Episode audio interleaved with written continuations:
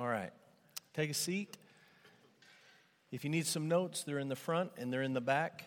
You need a Bible tonight, so if you didn't bring one with you, grab one from the seat underneath you or the seat in front of you.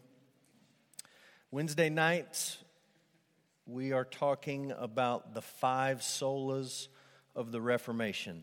And we started last week with sola scriptura, scripture alone. We talked about that being the formal principle of the Reformation, um, the, the idea and the doctrine and the teaching that sort of undergirded everything that happened uh, with Luther and Calvin and Zwingli and the other reformers. Tonight we're going to talk about sola gratia, grace alone, and what does that mean and why is it important. Uh, we're going to take a break for two weeks. Next week, we're going to pack boxes for Operation Christmas Child. The week after that will be Thanksgiving.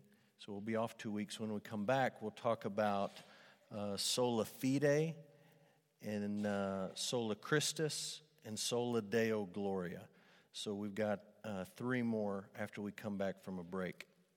I want to start by telling you the story of John Newton. Some of you have seen that, some of you have seen the movie uh, Amazing Grace that came out a couple of years ago, so you're, you're familiar with this. Um, I looked up a couple of sources about John Newton, and I thought I would kind of pull from those and, and tell you my own sort of version of adding all those accounts up. And then I just found one that was really good. And so I'm just going to read it to you, and I'll try to make it not too much of a boring reading. Uh, but I like this summary of his life. John Newton was raised in a Christian home in which he was taught verses of the Bible. But his mother died when he was only six years old, and he was sent to live with a relative who hated the Bible and who mocked Christianity. Newton ran away to sea. He was wild in those years and was known for being able to swear for two hours without repeating himself. That's pretty impressive. He was forced to enlist in the British Navy, but he deserted. He was captured and beaten publicly as punishment. Eventually, Newton got into the merchant marine and went to Africa.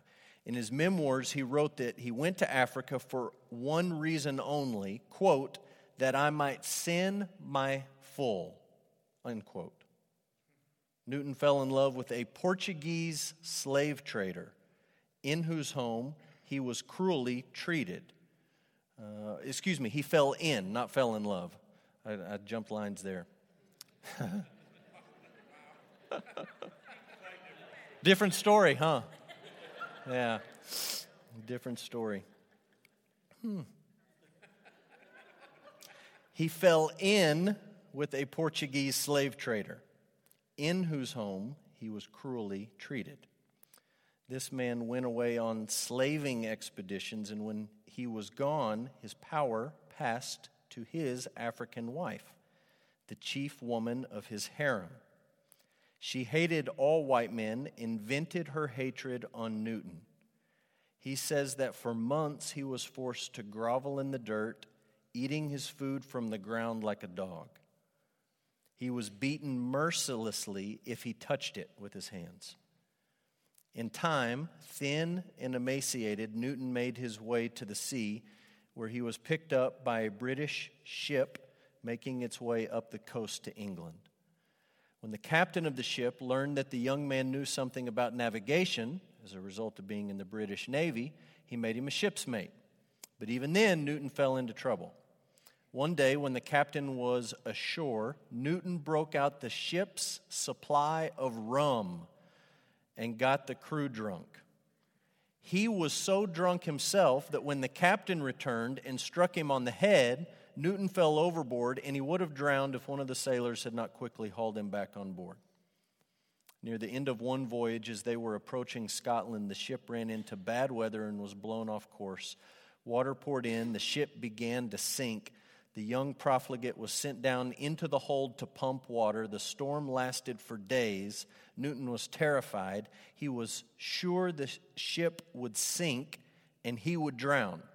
But in the hold of the ship, as he desperately pumped water, the God of all grace, whom he had tried to forget, but who had never forgotten him, brought to his mind Bible verses he had learned in his home as a child. The way of salvation opened up to him. He was born again and deeply transformed. He became a preacher after that. He became a hymn writer after that. We remember him for the, the hymn Amazing Grace. Uh, he helped lead the fight to abolish slavery and to bring an into slavery, and God used him in remarkable ways. I think most of us, when we think of John Newton, if we know of him and anything of his story, we think of the hymn Amazing Grace.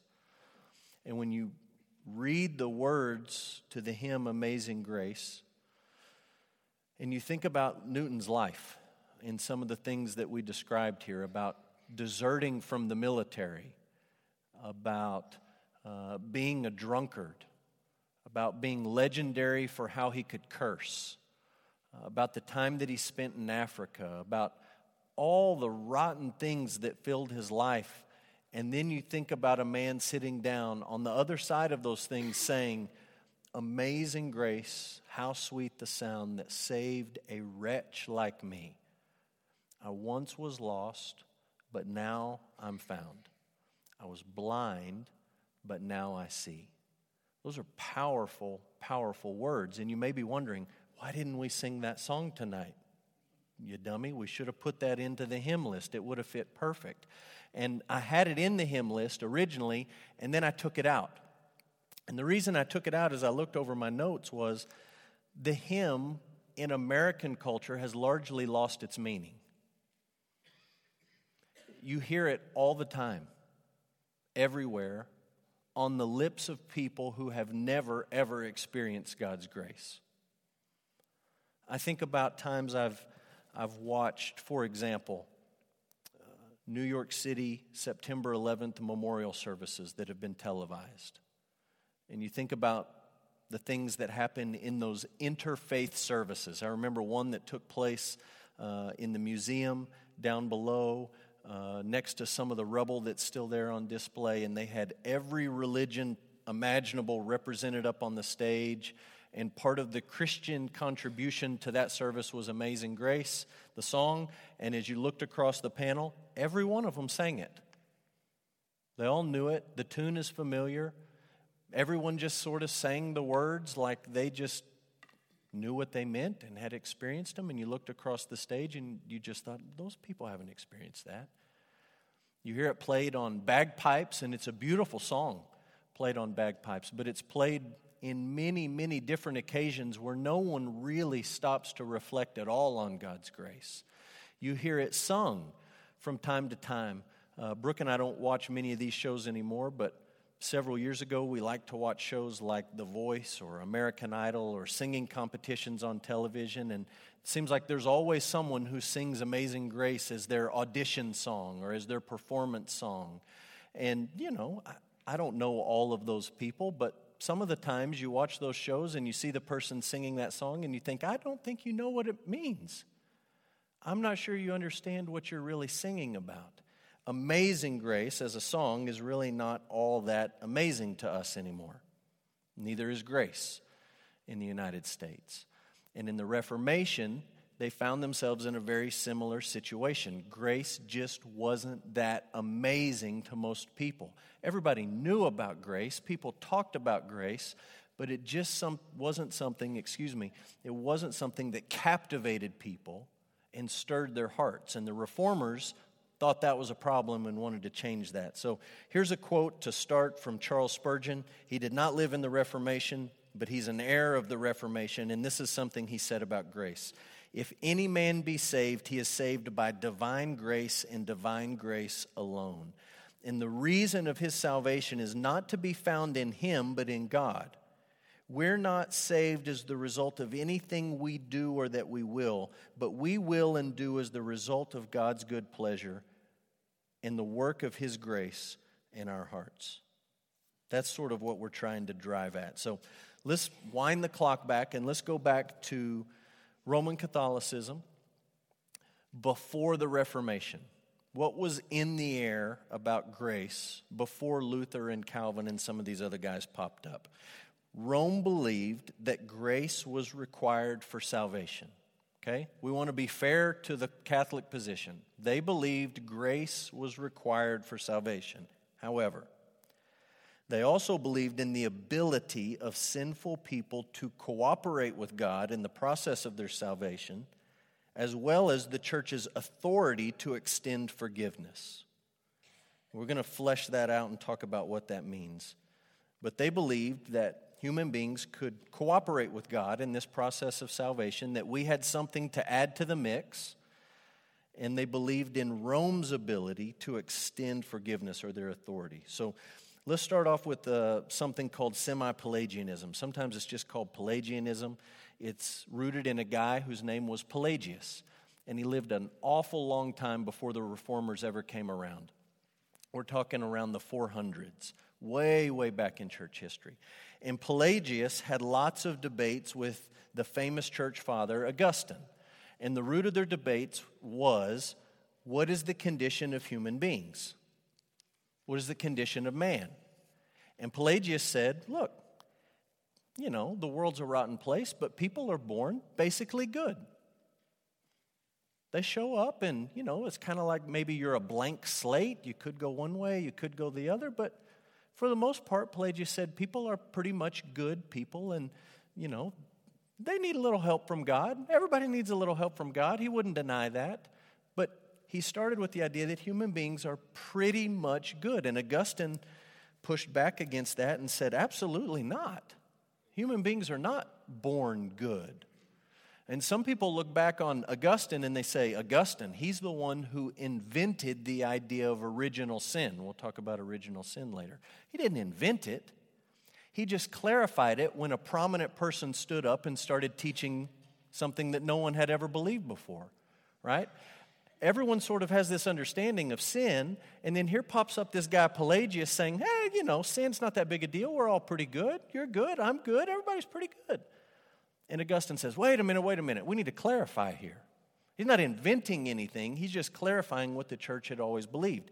You can go back and look in, in church history. Pelagius was condemned as a heretic, and the church sided with Augustine. So, this is an old, old debate. Let's bring it up into the Reformation. There was a guy named Erasmus.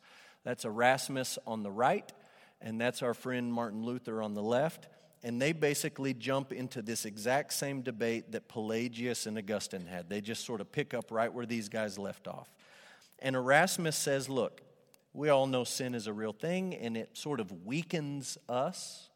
It weakens our ability to come to God and to please God. But we can still do good things.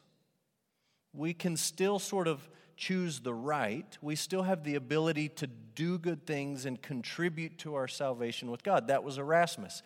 And the church stood behind Erasmus 100%, the Catholic Church. And Erasmus wrote a book called The Diatribe. And in the diatribe, he lays all this out. And he says, Look, you know, we all know sin is real, but people are basically, they're okay. We can help God in this process. We contribute to our salvation. We can move towards God on our own. We're not totally helpless. Enter Martin Luther. And at the end of Luther's life, he said, You can burn all of my books and forget them except one a book called The Bondage of the Will. He said, This is the one you need to remember. Forget everything else I ever wrote. This is a guy who wrote volumes and volumes and volumes of commentaries who preached volumes and volumes and volumes of sermons that got put into written form. And he said, This is the one that you need to remember. And in this book, he takes Erasmus to task. Uh, Luther was trained as a lawyer, and he pulls out every lawyer trick in the book, and he just goes through the diatribe by Erasmus. And one of the fun things about reading Luther is he's just kind of to the point and he just kind of says what he thinks. And so he'll be talking about Erasmus and what he's saying, and just to put it into a modern paraphrase, he just sort of says, Erasmus, you're an idiot. This is insanity. This is a million miles from biblical teaching. Think it's not even close. And systematically, completely dismantles everything that Erasmus argued for in the diatribe. So you see this debate uh, going on, the church siding with Erasmus, saying, Sin weakens us, but we're still able to cooperate with God. There's this issue of papal authority. Okay, what did the church teach about our need for grace? Well, the church taught that the Pope held the keys of the church, the keys of St. Peter. And the idea behind that is that the church has the authority to forgive sins and essentially to release people from purgatory. Purgatory is not something you'll find in the Bible, it was a, a much later Catholic addition to thought and canon and teaching. And there's this idea that, you know, if you're if you're not really bad, but you're not good enough, you'll end up in this middle spot called purgatory. And basically, you need to go there to sort of work off some of your mistakes and some of your sins. Once you work them off or pay for them or you suffer for them, then you'll get into heaven eventually. And the church said, you know, the, the Pope has the keys to the kingdom, and the Pope can let people in and out of purgatory. He controls that. For a fee, we may let you out early. For a fee, we may let your grandmother out early. If you do enough penance, we may shave off some years from what you're going to have to spend in purgatory. If you participate in the Mass, if you participate in the sacraments, which we're about to talk about, all of these things help you. And uh, Luther responded, I didn't have room to put this on your notes, but here's a, a response from Luther. If the Pope has the power to release anyone from purgatory, why in the name of love does he not abolish purgatory by letting everyone out? Like, let's quit playing games here. If you can empty purgatory and you have the keys, well, let's just be done with it and move on. So there's this idea of papal authority in the air. And then there are the sacraments. As Protestants, we acknowledge two sacraments, or we tend to call them ordinances baptism and the Lord's Supper. In the Catholic tradition, there are seven baptism, confirmation, penance, mass, marriage, anointing the sick, and holy orders. And this is just sort of a, a, sketch drawing of a very old stained glass window in a Catholic church. And uh, the sketch drawing was a little bit clearer to see than the stained glass but you can see some of the, uh, the ideas there and the, the symbolism of different things. Those are the seven sacraments. And this is important to understand for what Luther was pushing back against. The church taught that when you do these seven things, they work, they're effective. And the Latin phrase that they used and still use is ex opere operato ex opere operato. And I'm not a Latin scholar, but I've looked it up in a handful of different places to try to figure it out. And the basic idea is from the work worked. From the work worked. And the idea is if you do the thing, one of the seven sacraments, that's how you get grace. You do something, and God's response to you is grace. You do a little bit of penance, you get some grace. You participate in, uh, in the last rites, you get a little bit of grace. You participate in baptism, you get a little bit of grace. You do something, and God's response to you is grace. I, I read this in a book. I think it's a brilliant summary of the Catholic idea of grace. The Catholics at this time, in official Catholic dogma today, says this is where we started Grace is necessary. You need grace. But they also think that you have something to contribute to your salvation. And it's kind of like the idea how many of you wake up in the morning and you have a little bit of trouble going till you have that first cup of Folgers, right? Like you wake up and you're just not at 100% and your brain's a little foggy and you're moving kind of slow and you're kind of moaning and groaning and you're not speaking clearly and you're sort of short with people, you're not at your best. And then you have that jolt of caffeine, you sort of get a spiritual Red Bull in you, and it sort of picks you up, and now you're ready for the day. That's the, the idea essentially in the Catholic teaching about sin and grace at that time and still teaching today. Sin weakens you, it's real, it has an effect on you but you can still you're still up and moving you know. You're not just totally dead, flatlined. You're up and you're going. You just need a little boost, spiritually speaking.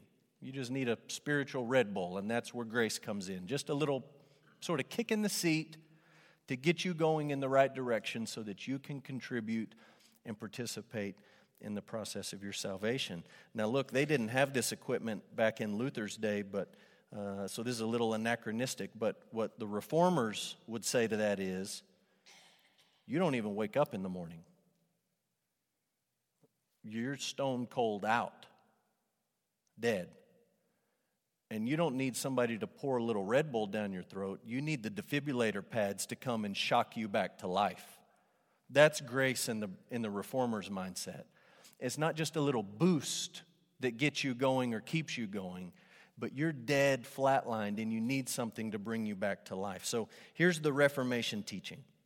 When the reformers spoke about grace alone, they were saying that sinners have no claim upon God, none at all. God owes them nothing but punishment for their sins.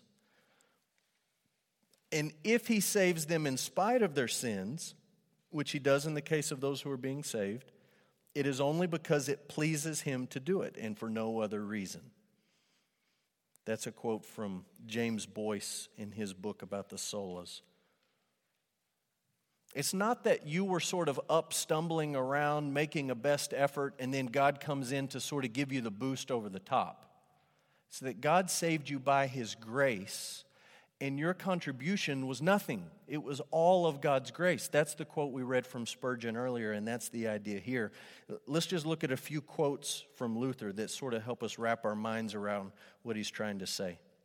Luther says this A man cannot be thoroughly humbled until he realizes that his salvation is utterly beyond his own powers, counsels, efforts, will, and works, and it depends absolutely on the will, counsel, pleasure, and work of another, God alone.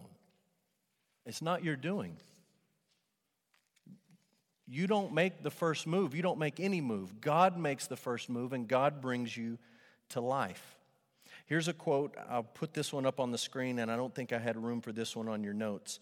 This is Luther reflecting on his time as a monk, thinking about how hard he tried to be good. Okay, this is what he says It's true. I was a good monk, and I kept my order so strictly that I could say that if ever a monk could get into heaven through monastic discipline, I should have entered in. If any of the monks were good enough, he's saying it would have been me. All my companions in the monastery who knew me would bear me out in this. If it had gone on much longer, I would have martyred myself to death, what with vigils, prayers, readings, and other works, and yet my conscience would not give me certainty. But I always doubted and said, You didn't do that right. You weren't contrite enough. You left this out of your confession. The more I tried to remedy an uncertain, weak, and troubled conscience with human traditions, the more daily I found it more uncertain, weaker, and more troubled. So in the monastery, Luther's trying to work his way in. And his mindset is God's coming along and he's giving me the little, you know, the kick in the seat, the little spiritual Red Bull to, to get me going and get me over the hump. And he just says, Look, if anybody was going to get over the hump, it would have been me, and I just couldn't do it. My conscience would not let up. I knew I wasn't good enough. I was a great monk, but that wasn't enough to make myself right with God. Luther says this this is on your notes. The person who believes that he can obtain grace by doing what is in him adds sin to sin so that he becomes double guilty if you think you do something so that God then responds to you with grace, all you're really doing is adding sin on top of sin. If you think you do something so that God gives you grace, it's not grace. It's something you've earned. It's your wages, it's your due. Grace, by definition, is undeserved. The last one is a great statement. He said, We are beggars. This is true. When he died, they found that scrawled on a piece of paper and shoved in his pocket. Wasn't exactly his last words, but it sort of lives on as part of his last testament. We are beggars. This is true. We don't have anything to offer God. We don't come to God with anything in our hands so that He then gives us grace. We're just beggars with absolutely nothing. So that's Luther's take on it. Now let's jump into the Bible and let's see if he's on track at all. Biblical teaching about this idea of grace. Now you may think, okay, we're jumping into the Bible. Let's look up all the verses that say grace and let's talk about them. But before you look at any verse that talks about grace, you've got to have a biblical understanding of your condition. This is really the heart of the debate between uh, Pelagius and Augustine. It's the heart of the debate between Erasmus and Luther, and it's the heart of the debate for us tonight. What is our condition apart from God's grace? Let's try to nail that down. So here's a few thoughts. The doctrine of original sin explains the inherited fallen condition of all people. So when we talk about original sin, some of you in your mind, you go back to Adam and Eve and you say, ah, that was the original sin. And that was, in a sense, the first sin. But that's not what we're talking about when we talk about the doctrine of original sin. The doctrine of original sin is the idea that from birth, from conception, you're a sinner. Before you do any sinful thing, you are a sinful person and you inherit that from Adam. You are born that way. You are born with this sinful bent. David talks about it in Psalm 51, verse 5. Look what he says there. He's committed heinous, heinous sins. He has committed adultery. He's tried to cover it up. He's murdered a man. He's, he's sacrificed the lives of many other soldiers who died in this attempted cover up. He's implicated his general in the whole thing. He sinned against the people by not leading them into battle. He sinned against his own family. And as he's confessing this sin in Psalm 51, verse 5, he says, Behold, I was brought forth in iniquity, and in sin did my mother conceive me. That's one of the few verses I memorized in the NIV version. And I think in the NIV it says, Surely I was sinful from birth, sinful from the time my mother conceived me. Whatever translation you like, what David is saying is, I showed up here a sinner. And this is something you got to get straight in your brain. We would like to think we're sinful people because we have done sinful things. You do sinful things, that makes you a sinful person. But the biblical teaching is the opposite of that. The biblical teaching is you are a sinner, and that's why you do sinful things. That's what Luther's driving at. That's what David's driving at. I didn't put this one on your, on your notes, but flip over to Romans 5. That's what Paul's driving at in Romans chapter 5. I know in the United States of America, we don't think it's really fair that someone else's mistake would count as our mistake, but God wasn't asking for our vote when He set it up this way, so this is the way He set it up. Romans 5, verse 12. He said, Sin came into the world through one man, and death through sin. So death spread to all men because all sinned. Sin indeed was in the world before the law was given Sin is not counted where there is no law. Yet death reigned from Adam to Moses, even over those whose sinning was not like the transgression of Adam, a type of the one to come. The free gift is not like the trespass. If many died through one man's trespass, much more have the grace of God and the free gift by grace of the grace of that one man Jesus Christ abounded for many. Verse 16 it says, "Judgment following one trespass brought condemnation."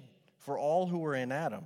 Verse 18 says, One trespass led to condemnation for all men. Verse 19 says, By the one man's disobedience, the many were made sinners. Adam's sin counts for you, and you inherit it, and that's the idea of original sin. And Luther's writing, and he's agreeing with Augustine, and he's saying, Look, you show up with this sinful bent.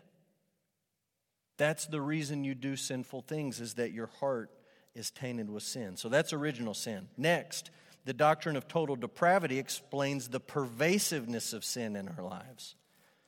You may have heard somebody talk about total depravity before, and you it sort of sounds like when you hear that, that phrase roll off the tongue, it sounds like we're saying people are as bad as they could possibly be.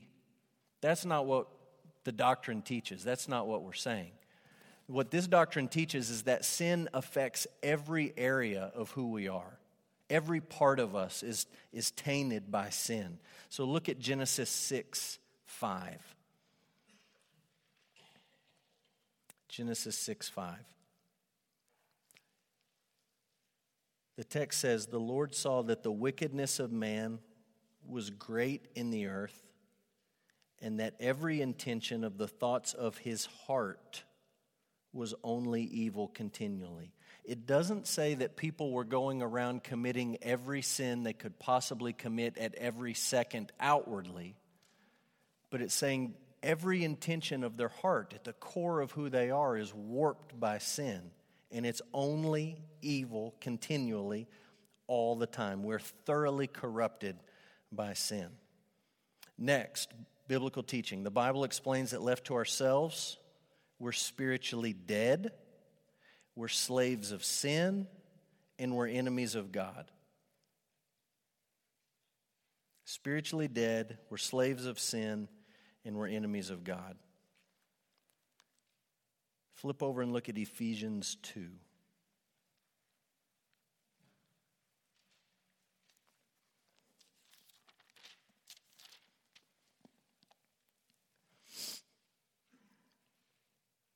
Some of these verses are so clear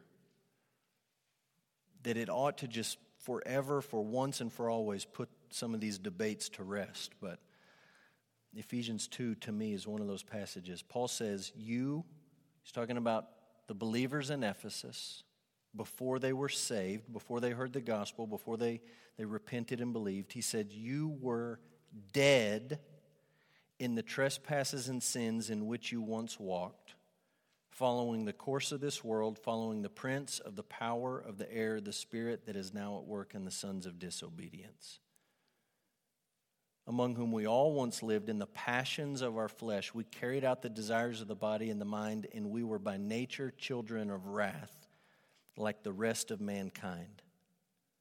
Verse 5 says again, we were dead in our trespasses. This is where Luther comes back, and, and Calvin comes back, and Augustine comes back, and all these guys say, Look, it's not like you just wake up groggy in the morning and you need a little coffee to get you going, and that's a picture of your spiritual condition. You don't wake up, you're dead spiritually. You're like Lazarus in the tomb. Lazarus didn't come out to Jesus and then Jesus welcomed him out. He's dead. He makes no movement to Jesus until Jesus calls him to come out. And that's what Paul's describing here spiritual death. Look at John chapter 8, back to the left in your Bible. John 8.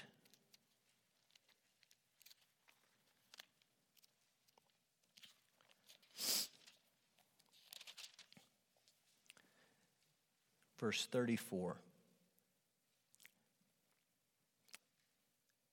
Jesus answered them.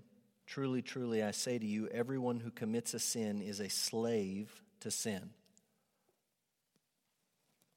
It's not just that you do bad things occasionally, it's that you show up here with a heart that's dead, that you inherit Adam's sin, that you're sinful from birth from the time you're conceived, that that sin results in you doing sinful things and that when you do those sinful things john 8 34 you are then enslaving yourself to sin.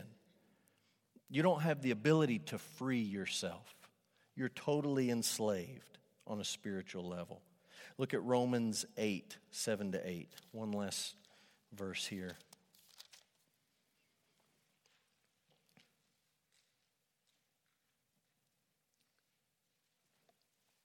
Romans 8, 7, and 8. The mind that is set on the flesh is hostile to God. It does not submit to God's law. Indeed, it cannot. Not only does it does not, but he says it cannot. Those who are in the flesh cannot. They don't have the ability to please God. And so the summary of all this is left to ourselves, we're spiritually dead, we're slaves of sin, and we're enemies of God. There's more bad news, and then we have some good news. The last piece of bad news is this the Bible insists that apart from God's grace, no one seeks God. No one seeks God. This, again, is one of those things that is so clear. I don't know how you can miss it if you've read the Bible. Look at Romans 3.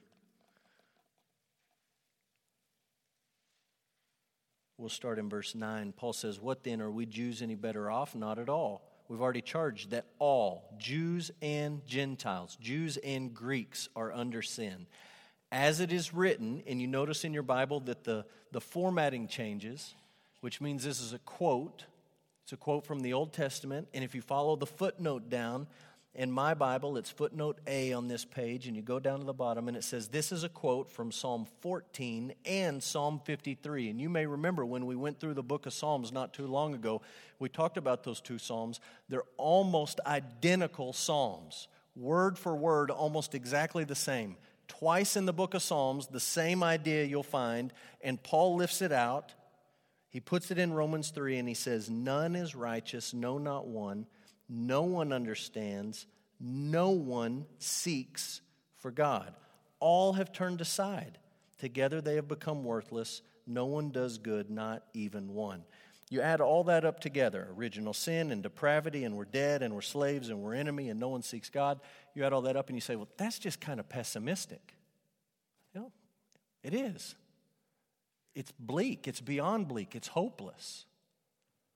This is not the person who just needs a little spiritual boost to earn their way with God. This is a person who is totally incapable of making any move to God unless he responds to them or unless he comes to them, not responds, but he comes to them in his grace. And so the Bible describes salvation as the gracious work of the triune God the gracious work of the triune God.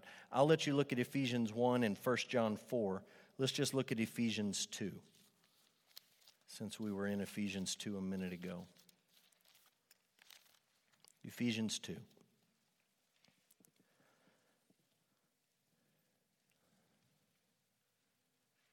We'll start up in verse 1 again. You were dead in the trespasses and sins in which you once walked following the course of this world, following the prince of the power of the air, the spirit that is now at work in the sons of disobedience, among whom we all once lived in the passions of our flesh, carrying out the desires of the body and the mind. We were by nature children of wrath, like the rest of mankind. Verse 4 But God, that's grace. This is who you were, but God did something. He was rich in mercy because of the great love with which He loved us even when we were dead, he made us alive together with Christ. By grace, you have been saved. He raised us up with him, and he seated us with him in the heavenly places in Christ Jesus, so that in the coming ages he might show the immeasurable riches of his grace in kindness toward us in Christ Jesus. For by grace you have been saved through faith We'll talk about faith in a couple of weeks. This is not your own doing, it's the gift of God. It is not the result of works, so that no one may boast. We are his workmanship, created in Christ Jesus for good works, which God prepared beforehand that we should walk in them. Ephesians 1 describes the role of the Father and the role of the Son and the role of the Spirit in salvation, and all of it, Paul says it over and over again in Ephesians 1, is to the praise of His glory, to the praise of His grace. It's all for God's glory, and it's all a result of His grace. 1 John 4.10 says, This is not love that we love God, but love is that He loved us and He sent His Son to be the propitiation for our sin. The, the Father and the Son working together, not because we did anything to come to Him, but that He made uh, the effort and He took the initiative to come to us. So, what are the modern challenges? And we'll wrap this up, and this will be uh, this will be pretty quick. Modern challenges. I think there's two big ones, right? For Luther and the reformers, the modern challenges or the, the historical challenges were Rome saying, eh, you're weakened by sin, but you can still pull some of your own weight. You just need a little help. And Rome saying, this is how you receive grace. You do something, you make the first move, and then God responds to you with grace. You do the sacraments, and then God gives you grace. Those were the challenges for Luther. I think these are two challenges for us. One is something called moral therapeutic deism, and we've talked about that. There's a sociologist from North Carolina named Christian Smith, and he studies, he's an ongoing researcher, he's still alive. He studies the religious beliefs of young people in the United States of America. He just sort of strips it down and asks the right questions and crunches the data. And once he asks all the questions and figures out what these young people are saying, he says this is what they really believe as a, a group in mass. And his summary is something called moral therapeutic deism. It's the idea that we see God as someone up there who basically wants us to be moral. Just be good, be a nice person. And he's kind of like a cosmic therapist. So in our society, many times people go to a therapist because they feel rotten and they want to feel better. And that idea plays into our projections about God, and we see God as this big guy up there who just wants us to feel better about ourselves, to have good self image, positive self esteem, and he just wants us to sort of feel good about everything. And deism is this idea that there is a God. Most Americans still believe there is a God. They just believe he's up there, and he really doesn't have much to do with our day to day lives. Just don't really interact with him on a regular basis. He's really not here and present. And so he comes up with this term moral therapeutic deism. And the, the long and short of it is younger generations in the United States tend to see God as a genie, you know, as like a better version of Dr. Phil. Some guy that's just up there and he just wants it to be nice for us and comfortable for us and wants you to be a decent person and he's there just to sort of make you feel good about everything. And when things are bad, you kind of go to him and expect him to fix everything but when everything's okay, you just you don't really worry about him too much. He's there, but you don't you don't really have any interaction with him. And I think if that's the prevailing idea of young people in the United States of America, and by young people I mean like 40 and down, if that's the prevailing view, why do they even need grace? Why do they even care about grace? There's no idea that God is a transcendent, holy God. There's no idea that God is the judge to whom we'll have to give an account. There's no idea that God is righteous and angry with sin. There's certainly no idea that we are sinful people. We're just sort of good folks, moral folks, and God's there to make things easier for us, better for us, nicer for us. These are people that if you go and you say to them, Have you experienced amazing grace? their eyes are just going to roll back in their head. They don't even have a category for what you're talking about. So that's one challenge for us. The other is just a, a, a parallel idea, but it's just human goodness. I think if you talk to most people today where we live, let's just think about Bible Belt, West Texas. I think most people where we live tend to believe in a God. I think most people where we live would be quick to admit that they are not perfect. Very few people are going to look you in the eyeball and say they're perfect. People will admit, hey, I've got my hang ups and my issues and my baggage and my junk. People will admit that to you. But will they admit that they're sinners? Mm, that's a different thing altogether. Will they admit to you that they're left to themselves enemies of God? That their sins have separated them from God?